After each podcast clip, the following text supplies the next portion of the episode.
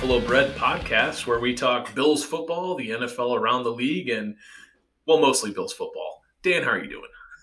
I am doing great, sir. I am looking forward to previewing this game. Um, it's it's weird to have the Bills open up as the prime time as the feature prime time game at the beginning of the season, and now we have, which won't happen again for the rest of the season, almost two weeks in between Bills games. That's far too long for me to go talking Bills.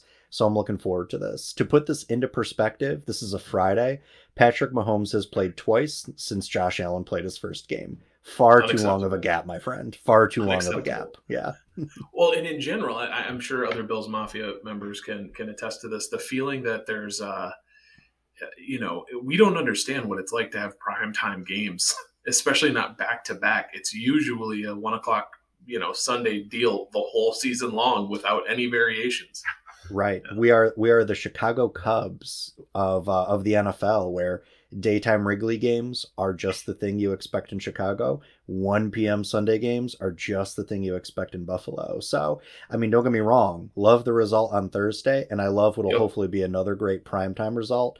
But it, I got to get some regularity to the schedule. I got to be able yeah. to count on some of these Same. Sunday Bills games, man, for sure. Absolutely.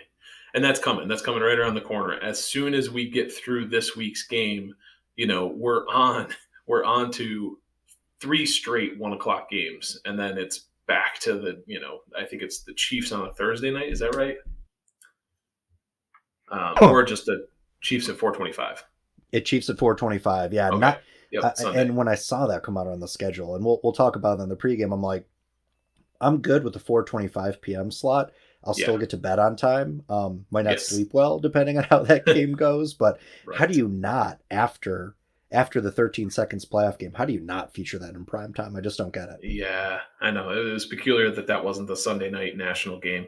Um, and then of course the Bills have their bye after that game, and then it's another Monday night game against the Packers, uh, and then we continue on through the season with a lot of one o'clock um, Sunday games, with the exception of uh, you know, Thanksgiving again against the Lions this time of the day, and uh, a Bills Patriots game, which is going to be, um, I think it's it's it's a Sunday night game or is it flexed? I don't think we flex until the the final game of the season with them in okay. week 18. That's yeah. right. Yep, that's TBD. So yeah, so it, we will have the meat of the schedule, thankfully for the Bills to talk schedule. We didn't plan to, but here we are.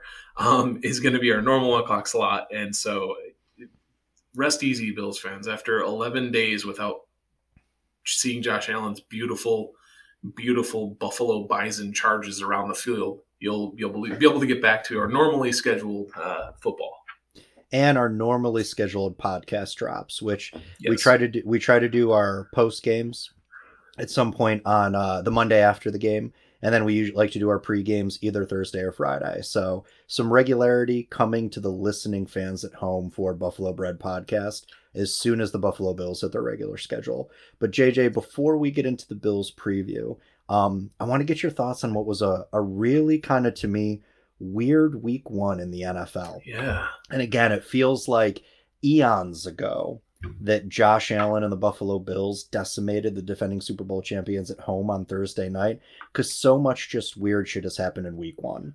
And we talked about this on the pod when we did our predictions for the game last Thursday. Like, week one is just a weird week in the NFL.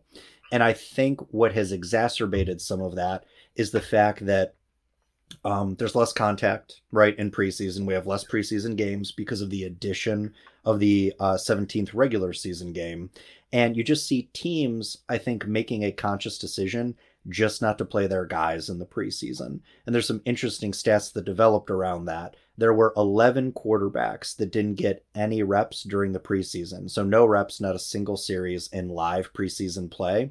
Those quarterbacks went 3 and 8 in the win loss record over the course of the first week of the NFL season. And there were just some other odd oddities that I, I think we got to cover because I think it's going to contextualize as we talk about where the Bills land in power rankings, as we talk about where some of the individual Buffalo Bills may land as far as statistical leaders or where they land as far as best at their position from week to week.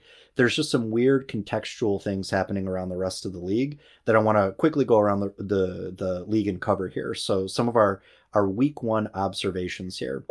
And if you're cool with the dude, I'm going to start with mine, and this is something I jump fully right in. Yep. yes, this is fully something I anticipate you're going to get into too. So you are you are offensive line guru. To me, no one understands this stuff, offensive line play better than you do. You've Yeah. educated me so much on it throughout the years, and as I was watching our Week One games on Sunday, um, and I was tuning into as many games as I could. I get the NFL Network, so I get their game day highlight packages as well. And I have to tell you, a feature of Week One for me was just atrocious O line play from units we don't typically anticipate it from, right? So Oh, yeah. um I was I was unfortunate enough to get the New England Miami game piped into my house on CBS, right?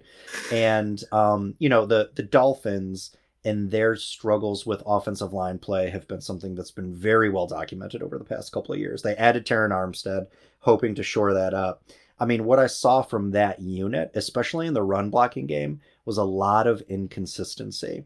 And if it in the pass game, if it wasn't a quick like three step drop, dump off to one read for Tua, uh, New England was getting pressure on Tua within a within a quicker than average amount of time.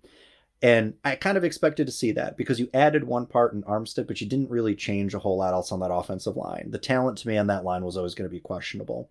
What I was super surprised to see in that game, JJ, were the issues that the New England offensive line had. I texted you at one point and I'm like, here's my hot take. This is the worst offensive line unit we've seen in New England ever, right? Under Bill Yeah. Belichick. And and listen, I I obviously I was in hot take territory, have backed off from it, but there was a lack of communication. Their uh, run fits uh, couldn't get into their run fits at all, and they had a lot of issues protecting Mac Jones. Now, grant you, Miami is a, a really great pass rush team, right? They're above average, and they blitz a lot, and you know that about them. But man, there were like there were free Miami Dolphins running all over the backfield of New England. I mean, I think of the uh, I think of the strip sack and fumble that Melvin Ingram ended up taking into the end zone for Miami in that game. Um, just absolutely, absolutely no one blocking Ingram. Like, how do you Oh not yeah. account No, for Melvin? How do you Yeah. not account for Melvin freaking Ingram on that defensive front? And to me, it could have been lack of reps for the starters in the preseasons, but right now, it looks like there are several offensive lines in the league that just don't have their sea legs under them at this point. I include Green Bay in this as well. They were atrocious in that loss to Minnesota. And this is not something that we're used to seeing, but as you have rightfully pointed out, chemistry on the O line matters. Being able to trust guys to pick up unblocked uh, unblocked rushers matters a lot. You got to be able to trust the dude next to you. You've got to be able to trust the game plan. And it doesn't look like for a lot of these teams struggling with O line play, the game plan feels feels uh, solidified, and it doesn't look like there's a lot of chemistry. Well, and I think that it, when you talk about trust, it's not just trust. It's actually this, and it's hard to describe, but it's like a preternatural sense of exactly where that person is going to be and what they're going, what they will pick up versus what you think they'll miss or what you feel they'll miss. It's it's hard to describe, but it's a lot of feeling. Like when you've taken a lot of snaps next to somebody on an offensive line or a defensive line for that matter, you don't need to see where they are in space to know where they'll be in space. Just out of, you know, in your periphery, you might see the angle of the offensive player's hips. You know, if you're rushing a passer and know exactly what kind of move your your partner's trying to throw. And likewise, if you're on offense and you just see, you know, out of your periphery um, an, a certain arm or shoulder flash from the defensive player, you know what your partner is trying to trying to throw in order to, to make that block happen. Likewise, in, in you know rushing offense of line play, um, combo blocks and things like that, it's literally feeling the pressure of the man in front of you that you're trying to body with somebody in like a double team, and knowing exactly what the guy is trying to work on without ever speaking to them. And that sort of stuff you cannot get unless you practice next to that human being because every single one of them is going to be different and everyone's going to have different preferences and different strengths. And so, yeah, I, I mean, more than there were nine teams this past weekend um, that had four or more sacks in a single game. And that's high. You know, most between one and three sacks is a somewhat usual Yeah. team statistic for a game. So having you know a third of the league get to nine or get you know get to four or more, and of that, of that third of the league, four of the teams had or three of the teams had seven, like including the Bills. So including our yeah. Buffalo Bills, right? Yeah. yep. Yep. So that it was bad, bad, bad line play, and I, I, think that it's funny because you also see players like Saquon Barkley for the Giants. We'll talk about this a lot more in game preview. Ran roughshod over the Titans. That wasn't necessarily because his line was was blocking their ass off and amazing. It was because the Titans' defensive line was playing horribly, just horridly out of position, horridly, you know, giving up ground um, and letting the you know um, line of scrimmage be reestablished four or five yards down down the, the line. So um, yeah, it was really bad offensive line play across the board. You were apt and correct in, in observing that, my friend, and uh, it looks like uh, enough of me has rubbed off on you that you can you can see it when you, when you see it as clear as day. your your tutelage has been much appreciated over these past few years, without a doubt. Um, JJ, I want to move on to my second observation here, and it syncs nicely with the opposite of bad offensive line play. I have said on this pod on many occasions that I think the the Kansas City Chiefs have the best offensive line in the league, pound for pound, right now, and they've proved it in both Week One and in their Week Two win last night, where Patrick Mahomes through two games has been sacked exactly one time. But more than that, man, my observation overall is that the Chiefs are chiefing at this point, right? Mm-hmm. Like everyone wondered what would happen when Tyreek Hill left. They've played two games. Um, eh, the Arizona game, I think, lopsided for a lot of reasons, but mostly because Arizona, for whatever reason, um, gave Patrick Mahai, Patrick Mahomes a single high look on over 50% of his snaps. Um, not going to that cover two shell that has been known to contain guys like Allen and Mahomes and Stafford.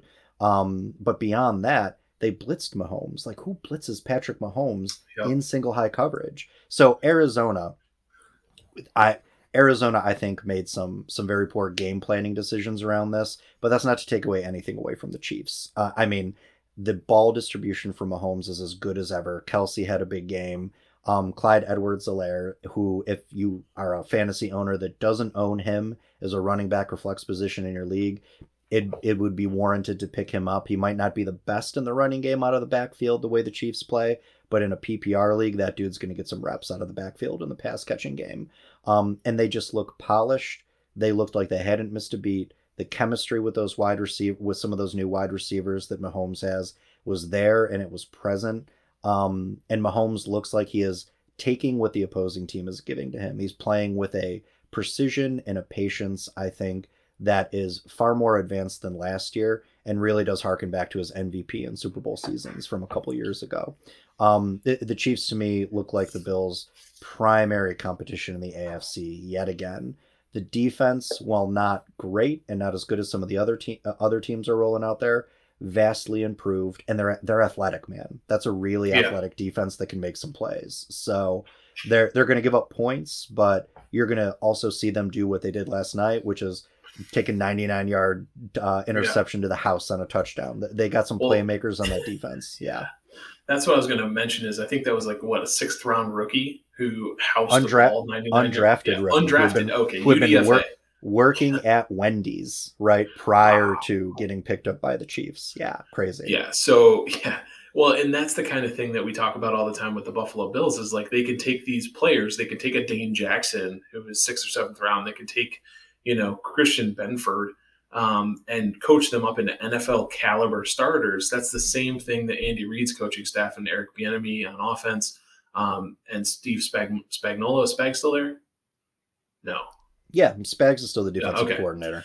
Yeah, he, so like it's what never going to leave. Yeah, he's there. yeah. It's what it's what good coaches can do is they can see talent in somebody and then they coach that talent onto you know execution and Watson was his name with a rookie who who housed the ball from Herbert. Right, I mean that ball that was such a that was a 14 point swing because if that score goes in the Chargers' direction, the Chiefs are in such a massive hole that even Patrick Mahomes might not have been able to get it, get them out of it. Because what I noticed from the Chiefs chiefing yesterday, um, and this is Friday, so we saw the Thursday night game too, was um, Patrick Mahomes was putting that ball in some dangerous spots. He was spreading it around, and that was good. But he had several interceptions dropped by the defensive backs.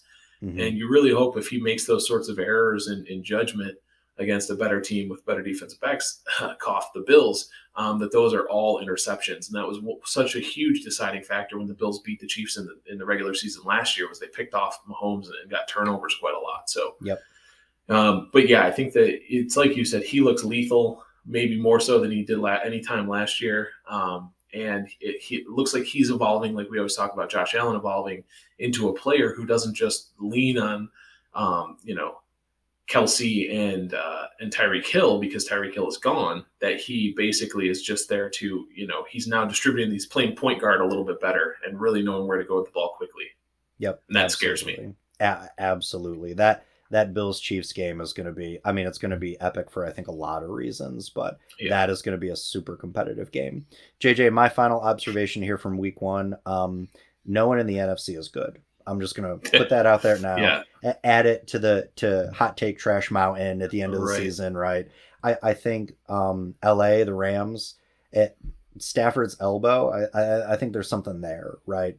And yeah. I, I think the loss of OBJ, there's something there as well. And you could tell as we talk about preseason reps, Allen Robinson doesn't look up to speed in that offense yet. Are these things that could change down the road? Absolutely. Sure. But Jalen yeah. Ramsey also looks like he's lost a step. I mean, he's gone yeah. multiple games, if you include the playoffs, getting torched by guys' number one receivers. I'm not saying he's past it, but he he's not the dude that he used to be as a lockdown corner. Tampa Bay, that defense looks pretty awesome, right? And they've got Tom Brady. I have several questions about that offensive line. Shaq Mason yeah. didn't look great.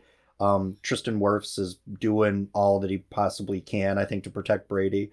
But um, I've got a lot of questions about whether or not they can protect Brady against even a, a above average pass rush, right? Um, and then Minnesota made Green Bay look silly. We've seen this with Green Bay and Aaron Rodgers before. Th- that's a team I think it's safe to say that Green Bay Packers are historically slow starters when it comes to the Aaron Rodgers era. So there's no panic there yet but that offensive line, man, has a lot of issues too. And I question if they've got the, enough skill makers on the outside for Rodgers to take advantage of without Davante Adams. Um, yeah. Minnesota Vikings look look like they could be a really solid team that could make some noise. Um, Justin Jefferson had a great game, but you have yes. Kirk Cousins. You've got Kirk Cousins at QB, which is always a thing. And um, you know, Danielle Hunter looks like if if he can remain healthy, is going to be a real difference maker for that defense and that pass rush. But there's no one who I'd say in that group right now would scare me if I was the Chiefs, Ravens, or Bills in the AFC. Yeah. No, I think that's absolutely right. I think that really, if you're looking at the whole league, you know, just based again, week one's weird. Week one's a weird thing. So just, but that's all we have to go off of. So based on week one results, um, it seems as if you if you make your way out of the murderer's row that is the AFC um, conference into the Super Bowl, you're going to face a far inferior opponent in the in the biggest game than you did on your way there just yeah. because it's it seems like the NFC is so far behind and it really comes down to quarterback play you know name name one young awesome up and coming quarterback in the NFC and don't give me Kyler Murray right like because I don't think he's it I don't I, I, that that extension and Cliff Kingsbury's extension I think are and Steve Keim's uh, extension their GM those are all going to yeah. look really interesting at the end of the season here. Yes. Um yeah man no I'm I uh, I agree with you it, and again it is week 1 we are in overreaction territory somewhat oh, yeah. like someone someone in the NFC is eventually going to be good but I think from a personnel standpoint skill position standpoint I, I, the AFC just looks like world beaters. I mean I think it, we might be living in a world where the seventh team in for the AFC could take out the one seed in the NFC on any given Sunday. So yeah, yeah, it's going to be interesting to see. All right, man, those are my takes from Week One. Before we get into the Bills yeah. preview, what are your takeaways from our first full week of NFL football? I just have a few, and if we're going to talk about bad football in the NFC, we can also talk about bad football in the AFC East. Um, you you mentioned you joked that you suffered through the Patriots Dolphins game. Um, I rewatched it. I rewatched the condensed version, and it's just it's bad football teams, right? Like somebody had to win. Well, unless you're the Colts or Texans, but um, the they, futility bowl. yeah, I know. So like they, it was like it almost it was inevitable that there had to be scores. The Dolphins' defense looks pretty good, but again, didn't look completely lights out. The Patriots' offense looks so inept that it's somewhat of a miracle that they got any points at all in that game and overall it was just bad. It was Tua and Mac Jones throw in these huge lofty ducks that if they try to serve any of those up, you know, a good example, Tua now has Tyreek Hill, Cheetah. Tua throws balls so behind Tyreek Hill because Tyreek Hill's too fast for Tua's arm that Tyreek Hill has had to be a jump ball specialist in that game. And I was impressed with how well he was doing 50 50 balls and jumping up there uh, for you know contested catches because he was coming down with them. And that's awesome. And that looks great on the stat sheet. But after watching, you know, Patrick Mahomes throw to Tyreek Hill and then seeing Tua try to throw to Tyreek Hill it was it was sort of sad. And so I don't think that there's any threat there. And then the Jets just looked basically inept. I mean, the Ravens, I think, are much, much better um, than most of the teams that any of the, you know, AFC East will face, save the Bills.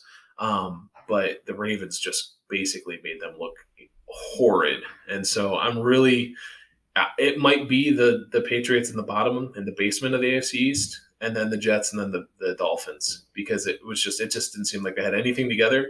And I think that um, Scarnecchia, the retired offensive line coach for the Patriots, who was there for most of the Brady years, I think his absence is far greater than a lack of talent on that offensive line because they still have a lot of the same players who've been so good, but they just don't seem to know where they're supposed to be, and that's shocking with you know some of the vets that they have there that they didn't keep that coaching with them after he left. The the post Brady Patriots and the post Patriots Belichick or, or the the post Brady Patriots and the the way Belichick has chosen to build and operate that team absent Tom Brady has been I, I think something that we're going to debate for a really long time. Like I'm not saying we're going to forget all of Belichick's success, but if he hangs around another two three years and the Patriots are middling in this way, um, I think it's going to call into question a lot of his legacy, kind of like with Phil Jackson yep. in the NBA, choosing for whatever freaking reason to end his time with the Knicks. Right? It's yeah, is it's going to be really interesting. You had mentioned the Ravens in here, and uh, I think that's a great segue to your second takeaway from Week One. So talk yeah. to us a little bit about your observations for the Ravens. I texted you, you know, when I was kind of flipping between games, that the Ravens looked very good. Lamar Jackson looked like he's out for all of it, and he was throwing the ball more accurately and with more pace timing and kind of you know anticipation that I think I've ever seen. And so that scares me because he's a he's an, we've all known he's an extreme talent. The big question was whether or not he could deliver those you know huge uh, strikes down the field accurately, and he hit hit on some against the Jets. And I know it's just the Jets, and they're kind of getting getting sorted a little bit with a lot of young players. Um, but the Ravens looked very strong. The only thing that I have a question about the Ravens team is like, what the heck is their sports science and like training department doing? They their entire season last year was completely derailed by multiple injuries. And then this year, straight out of the gate, I think they had two two players or three players go down within the game, and at least one of them might be lost for the season. And it's just it, it seems like I'd love to look at the rate of injury. That their rate of injury is so much higher than the average in the NFL that it maybe they have to redo load management or look at again look at sports science but it seems like whatever they're doing it's not working their guys are repeatedly and consistently going down with soft tissue injuries with ligament injuries and tears like i don't know what what that's about or that i mean it's even maybe that whole division because the steelers jj watt might be out again for three or four weeks um, and so it's strange, strange coincidences down there. But the team as a whole, if they can stay healthy, will be dangerous late in the season for sure. The Ravens have always been deep. They've always been well built. I think heart, a healthy Lamar Jackson makes up for a lot of uh, makes up for a lot of personnel losses and talent loss. But there there is a limit to that. There'd be a limit to that with Pat Mahomes. There'd be a limit to that with Josh yep. Allen, right?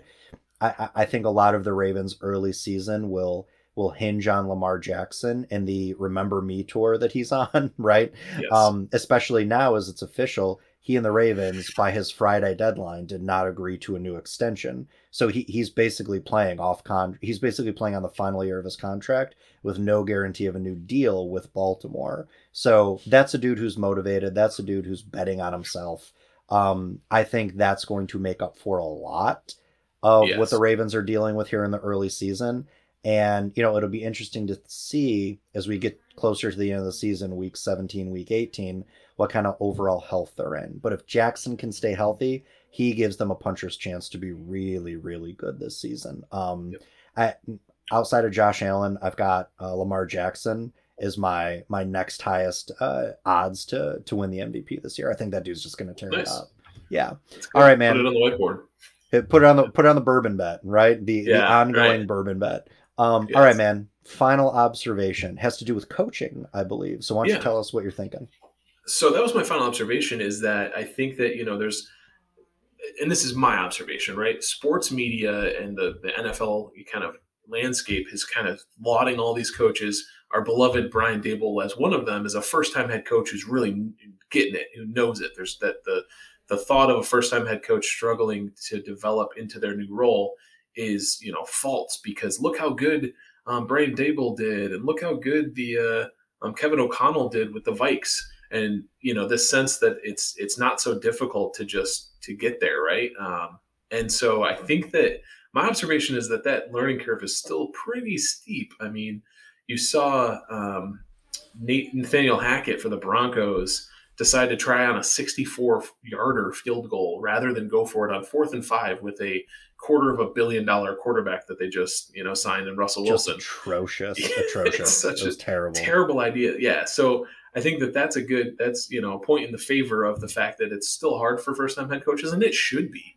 Um, you know, as as people who are starting a brand new job and have never had that level of pressure or don't have any experience in that role, um, the thought that any any coach you know in the in the um, NFL like uh, can just step in and have no no adjustment to their new job is kind of silly. So I, I just want to remind everybody first time head coaches is still an advantage for a team with a long tenured coaching staff. And the Bills are going to face a few of those teams this year.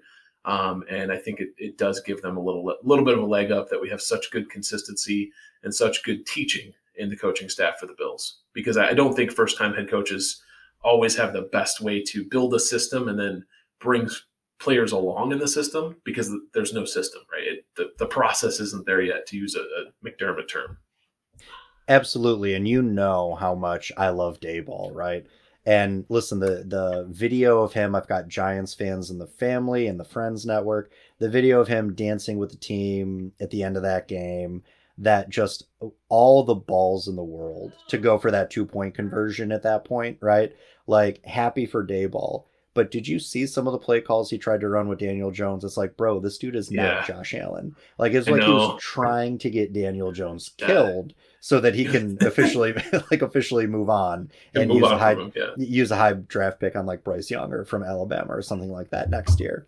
So like Yep. e- even Daboll for the the highlight reel two like two point conversion to Barkley and the the chutzpah that came with that call, right? Like that's a dude who's trying to figure out his personnel. And we have said this before. Daboll specifically is a very visceral coach, right? And his team can take on his personality. That's a team who more often than not this season from a personnel standpoint is going to be outmanned and outgunned and they're going to lose some games. They're going to play tough, they're going to be a tough out, but they're going to lose a lot of games this year, the Giants. It'll be really interesting to see how Daboll modulates some of that emotion that he's known for coaching with in the head coaching position where you really do have to be an arbiter and the guy that that folks can go to to kind of set the tone. It'll be interesting to see how players respond to him in moments of challenge. Yeah, I agree. Still a long Yep. way to go before before before we uh, rate some of these rookie coaches here. All right, man. Felt good talking NFL, but it feels even better to talk Bills. Let's dive right into our preview of Titans Bills Monday night home opener, Highmark Stadium for our beloved Buffalo. All right, man. So I want to break. We want to break it down here: offense, defense, and special teams. All three phases of the game. The Bills care about it. McDermott cares about it, and we care about it on this podcast too. That's right. So why don't you take us through, if you could, sir, a little bit of your things that we need to be thinking about um, for our offense against the Tennessee Titans. Yeah, so uh, the biggest thing you need to know about the Tennessee Titans is that they lost Harold Landry, who was the heart and soul of their of their uh, pass rush on defense, and it left the cupboard pretty bare for their defensive line. They have Bud Dupree, who's okay, who's solid. Jeffery Simmons inside is an absolute monster. But the Bills just came off a game where they had an absolute monster, like the monster, and Aaron Aaron Donald from the Rams uh, lineup across from them. And after the first quarter, I thought Ryan Bates did a fine job, and I think he got a lot of help, of course, from um, his tackles and, and Mitch Morse at center um, to help with Aaron Donald. And their scheme really picked up. Aaron Kromer did a nice job of adjusting because Aaron Donald then wasn't a factor for large parts of that game. And so I think that they're going to have to approach Jeffery Simmons in the same way of isolating and kind of eradicating his impact on the game. After they take care of that, the Buffalo Bills on offense should just attack the Tennessee defense. They have very poor outside corners. They have a middling, average to below average linebacking corps. And so do what the Bills have done best. And if, Je- especially if Jeffery Simmons is getting it early inside pressure, uh, Josh Allen, we talked about it on the post game from the Rams game, was doing an amazing job of identifying, um, you know, identifying and delivering the football in under two and a half seconds. If he needs that again, it's good that he has it in his in his capacity. And I don't see anybody in the secondary in the back four, back six, um, or back seven for the the Titans who's going to be able to hang with any of the Bills' outside receivers um, and their ability to separate, whether that's Stefon Diggs, Gabe Davis, or Isaiah McKenzie. And additionally, kind of moving on to the, you know, another component is we saw only two targets for Dawson Knox in the first game. And I know gameplay can determine that, but I feel like there's an opportunity to get Dawson Knox involved early and often. And last year in the, the heartbreaking Titans game that they lost, uh, you know, on the three yard line on a fourth and one when Josh Allen slipped, um, Dawson Knox was eating that defense alive until he broke his hand, and he still threw a touchdown pass to Josh Allen in that game. And so I, I can see Dawson Knox having a big game. I really hope he does, since I have him on my fantasy team. Um, but those are some of the things I think is stick to the passing game, light up the underneath. I think that the Titans are going to come in super hungry and super angry that they gave up a stinker at home in their home opener to the you know underdog Giants and so I'm sure that this week, Daboll is probably talking to Josh Allen, given the fact that the Bills don't have the Giants on their schedule and they're very close. Um, that's that's a great opportunity to get some intel on a team that you're going to play a common opponent, and uh, and so I can see Josh Allen have another amazing day as we always expect, and the Titans defense not being able to hang, and they they don't have they just don't have the talent on that side of the ball they've been suspect for a few years, um, and I expect that that's going to continue. Um, and I expect that the Bills are going to want to make a statement after losing to the Titans two years in a row.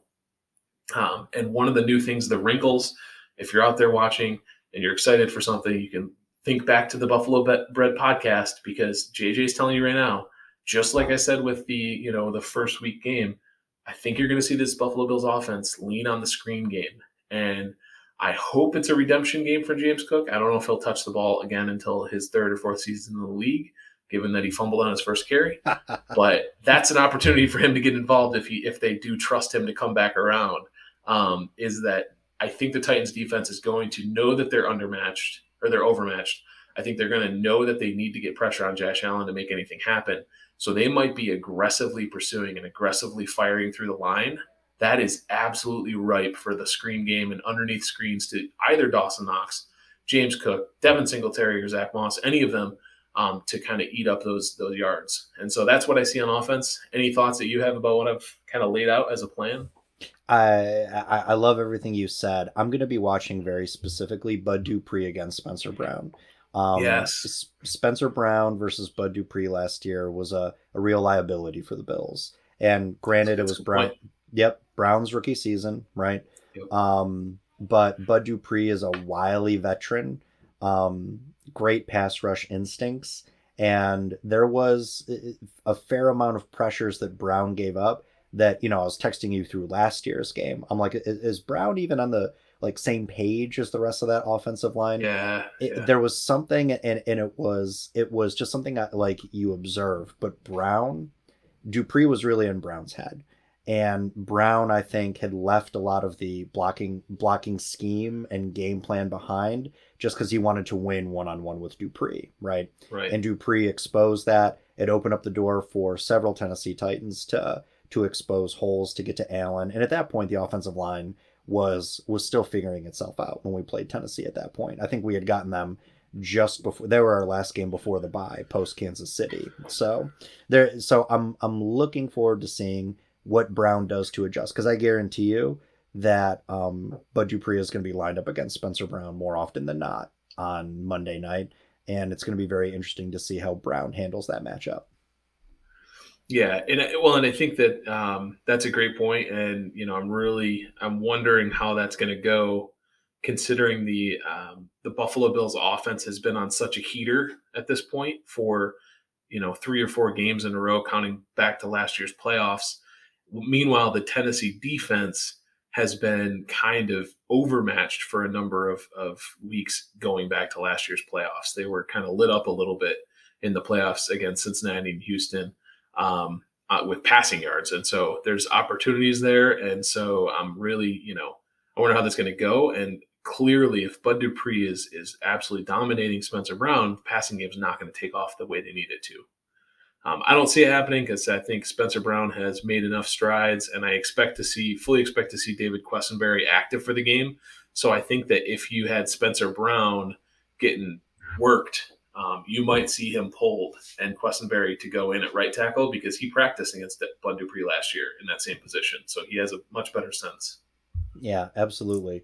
Do you think we will see Khalil Shakir active for this game. We talk about the screen game. Oh, gosh, we know yeah. we know Shakir's got some chops in that. He played so well during the preseason. It was a little bit of a surprise not to see him active for Thursday night. Do you see him being active for the game? And if so, who are the Bills making inactive to pull him onto the roster? So if he um, if he is active, I actually suspect that the person that they sit down might be on the defensive side, and it might be either Ed Oliver or Tim Settle or both. Um, even if they sat both, they might activate Khalil Shakir and bring Brandon Bryant up and just have a, a light, a bit of a lighter rotation on defense in the interior of the defensive line. Yeah, if both those guys are still dinged up.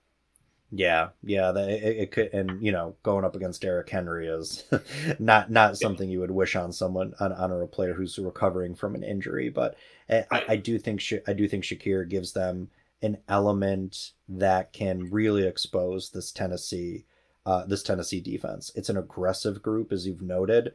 It, they're they're disciplined to a point in the way they pursue. Right, a, a guy like Shakir to me, who looks really polished, who looks I mean, has a lot of those Beasley chops where he just finds places to get open. I think could really be a great outlet and a sure-handed outlet, given where we're at with James Cook right now in McDermott's doghouse. Could be a really sure-handed outlet for Allen to go to to mitigate some of that aggression. But we'll see. We'll see when the active times hit what that's going to look like. Well, and you might even see James Cook sit down this week, right? Like he might be the person they pull to make Khalil Shakir ah, active. That'd be a that'd be a hell of a thing, though, wouldn't it? Yeah, like, it would. that, yeah that'd be a hell of a thing. So, it, yeah, no, I'm, I'm with you. I, I I could see them sitting Kumerow too. I mean, especially yeah. we'll get to this in the special teams preview. Like, if you're just not going to punt anymore, like, do you like do you, do you need, continue, all of the to, yeah gunners right. on punt team? Yeah, like if you got, but in all seriousness, like yeah. I we know they care about special teams, but if they've got a guy who they know is going could potentially impact thirty to forty plays in Shakir as opposed to a guy who's going to impact six or seven. Like, wouldn't you start the guy who's going to impact 30 or 40? You know what I mean? Yeah. And I know it's a much more complex calculus that they do around special teams and offense, but to me, especially the way Tennessee plays defense, you want to have multiple outlets and options for Allen to go to. And Shakir, to me, is one of those guys who I'd really like to see get an opportunity. Th- this could be almost the perfect matchup for Shakir to take advantage of as a rookie. All right, so flipping over to the defensive side of the ball, um, I know we talked about how Tim Settle and Ed Oliver are both dinged up, and they might make room on the roster for a different game day active. Um, there's a number of Bills players that did not participate at any time during the uh, the weeks thus far. Um, uh, Dane Jackson with a knee injury did not participate Thursday or Friday on practice. Um, Ed Oliver and Tim Settle did not pra- practice at defensive tackle with an ankle and a calf, res- respectively uh, either Thursday or Friday. They have one more practice day. If they do not practice tomorrow, I don't see them starting uh, in the game on Sunday. And if that's the case, we're going to see quite a bit of challenge for the Bills. Um, they'll still have Jordan Phillips, of course. They'll still have DaQuan Jones. Both of those players are more than capable of of stuffing the middle and shutting down uh, Derrick Henry during the game. Um, but it's going to be a much taller task to do that without fresh legs. And so I see the Bills potentially bringing up Brandon Bryant.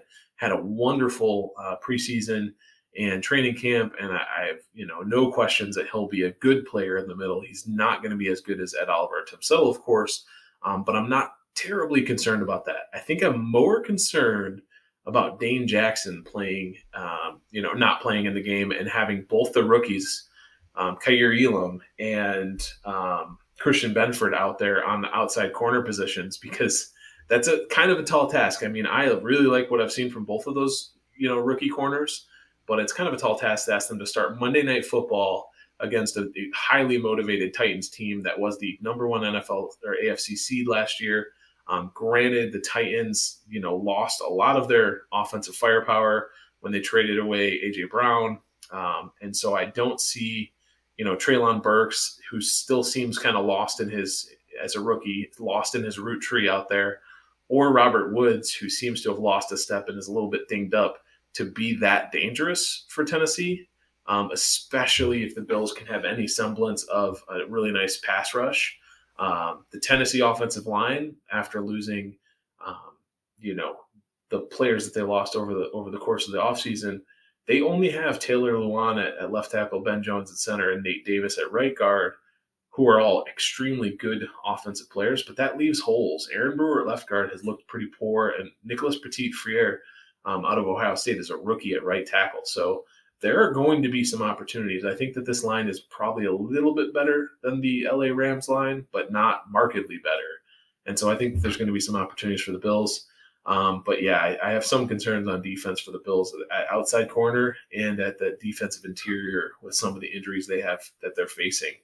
Um, Ryan Tannehill has been a good enough quarterback to give the Bills fits at times, but often it's Derrick Henry. I mean, Derrick Henry broke a 76 yarder in last year's game that most people remember. There was a questionable no call on a hold um, on I think one of the safeties. It was I believe it might, was Micah Hyde, um, and so who, who knows how how that's going to be. Derrick Henry does not has not looked really good. Um, the way that he had in his you know three years ago right he looks like the the hits and the miles on his tires are starting to wear a little bit because um, his average yards after contact have declined, and this was pointed out by Joe Marino on the Locked On Bills podcast. His average yards after contact have declined every single year for the past three years, and so he's not kind of blowing through tackles and making crazy, you know, uh, crazy break tackle plays like he did a, a number of years ago. And so I wonder how much of that is just the number of carries that they've put on him and how he's been their only sense or semblance of offense um, when they haven't had a, a, strong outside wide receiver. So I think the Titans are going to have some struggles on offense. I really like the Bills' odds against them. Um, but in order to do so, they have to get pressure on Tannehill. He's very bad under pressure. Um, he's not supremely better against the uh, blitz, but he's a little better against the blitz. So hopefully it's organic pressure, which we know is always far superior, and then make them one dimensional, shut down the run, and make Tannehill beat you with not great outside receivers.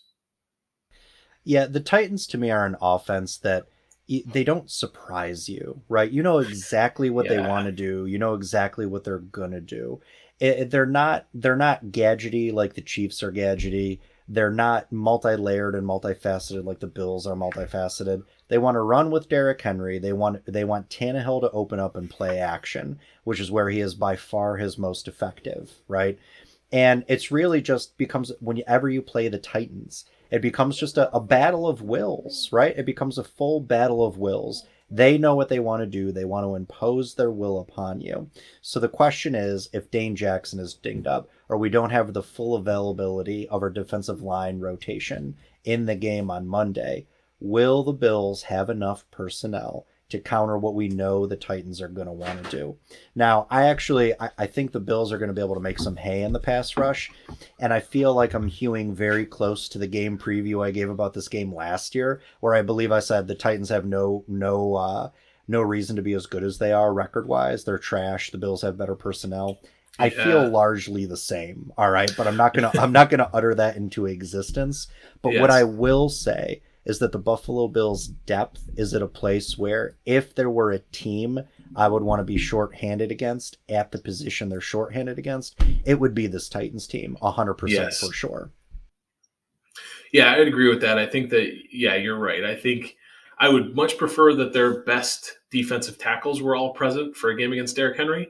Um, so there's that. But I will say that I'm way, way less worried about the Buffalo Bills playing these Titans with two rookie outside corners than even I am next week against the Dolphins, right? Like that is a game that scares me more with rookie corners. Even if Tua doesn't have the strongest arm, he can, you know, he has separators. He has wide receivers who can get out in, in space and make people miss. And that worries me a little bit more with rookie corners.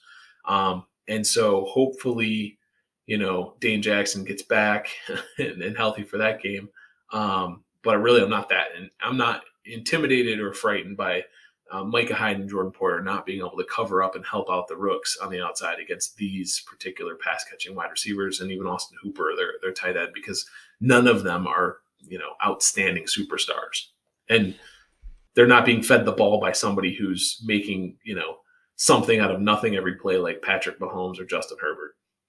Yeah, I, you know where I'm more concerned about the rookie DBs getting the start is actually in the run game because we, okay. we we talked about this a little bit in our our uh, preseason kind of recap. But Kaiir Elam, while we know number one number one draft pick DBs have a growing area, an area he's really struggled in has been in run protection, and we know how the Buffalo Bills rely on their DBs to step up when it comes to the run game. Now, Derrick Henry I agree with you. I think there's a physical toll that's been taken on his game. I don't necessarily think he's going to be able to bounce it out to the outside in a, in a quick cut or anything like that. But we still rely on these DBs pretty heavily in our scheming to mitigate the run game. And if we are not fully staffed at the defensive line level, I could actually see the pressure on these rookie DBs, not necessarily happening in coverage, where I think we're going to see a lot of growth with this long layover, but I actually think where we're going to see the holes is going to be in their ability to clog it up on the run game when they need to step up to do so. So it'll be interesting to see what the final injury report and final and final active roster for this game looks like. Because yeah. if we are with the rookies, I actually have more concerns about their ability to help out in run protection. Yeah, absolutely. Um, I I I, I kind of worry about it all with the Rooks, to be honest, because I think that that's that's a tough it's a tough position to learn quickly. Um, it, and, it really yeah, is. Yeah. And the and as good as they're coached in Buffalo, yeah. that defense is very complex. What they ask their yes. DBs to do, their DBs have to be a plus on on awareness, play awareness, at all times, right? And it's I know that that feels like a throwaway because you could say that about all professional NFL defenses, but really what Frazier and McDermott do and their reliance on DBs in so many facets of the defensive game plan, I mean, mm. really does make a big difference here. So, all right, man, let's take it to special teams. And really, I just have one question on special teams. Yeah. Will the Bills punt in this game against the Titans? That was that was the only question I was going to ask too. Is, is will they need Sam Martin to have a proof of life photo where he's holding up today's new or the Monday's newspaper with Josh Allen in the locker room just to prove he was there so he can get his game check? Um, yeah, will they punt? I have no idea. I hope if they don't punt, it's because it's a perfect game like against the Patriots in the playoffs that we were at, uh, and not because they're throwing interceptions and fumbling the ball away uh, at other times where they may have otherwise punted. So um, I'm going to say over under Bills punt twice, uh, but I still think that the Bills win by more than two scores.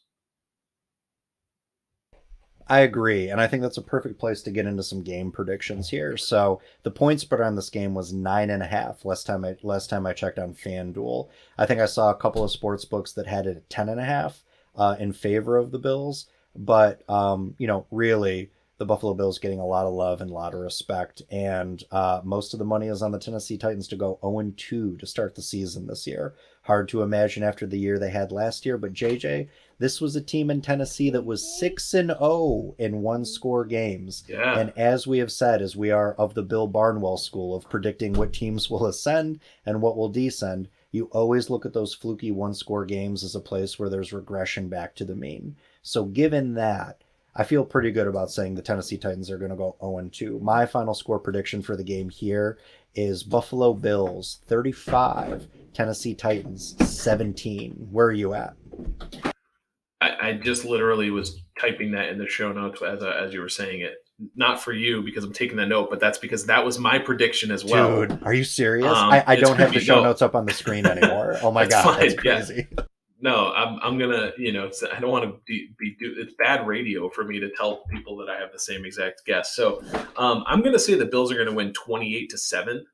I think it's going to be pretty well in hand and get kind of boring through the latter part of the game because I see the Bills defense coming out on fire at home with all that energy, Monday night vibes, and you know wanting to prove something about the lumps that Tennessee has, has given them the last couple of years. And so I see the defensive line coming out and trying to bury, absolutely bury Ryan Tannehill as fast as they can. He's an incredibly sackable quarterback. Um, I think he had almost more than, or he had almost double the sacks that um, uh, Stafford had last year, and mm-hmm. they were able to take Stafford down seven times with an offensive line that was that I would feel was just a little bit less, you know, talented than than the Titans. And the offensive line for the Rams compared to the Titans is way better at pass protection. Um, the you know the Titans offensive line is way better at runs, you know, run blocking and actually a little bit less good at, at pass protection. They were um, they gave up like 40 plus sacks on on Tannehill last year. So I really see the Bills coming out and trying to get as much pressure. If they have a quick game planned out, I don't see um, the Titans wide receivers being that good at quick separation that he'll need to get rid of the ball. And if Tannehill holds the ball for more than two and a half seconds, his accuracy and everything goes into the dumpster. So, yep, I'm going to say, you know, um, you said 35 17, and I'm going to say 38 10. Nice. All right. Sorry, I didn't mean to make you change your prediction. That's crazy. That's okay. No. yeah, no, we. Great minds think alike and all that. Yeah, no kidding. That is bad radio. Um, for sure, hundred percent for us to always agree on stuff. Well, cool, man. Listen, I'm looking forward to the game, and then more importantly, I'm looking forward, like we said, to getting back on a normal Sunday schedule for these Buffalo Bills.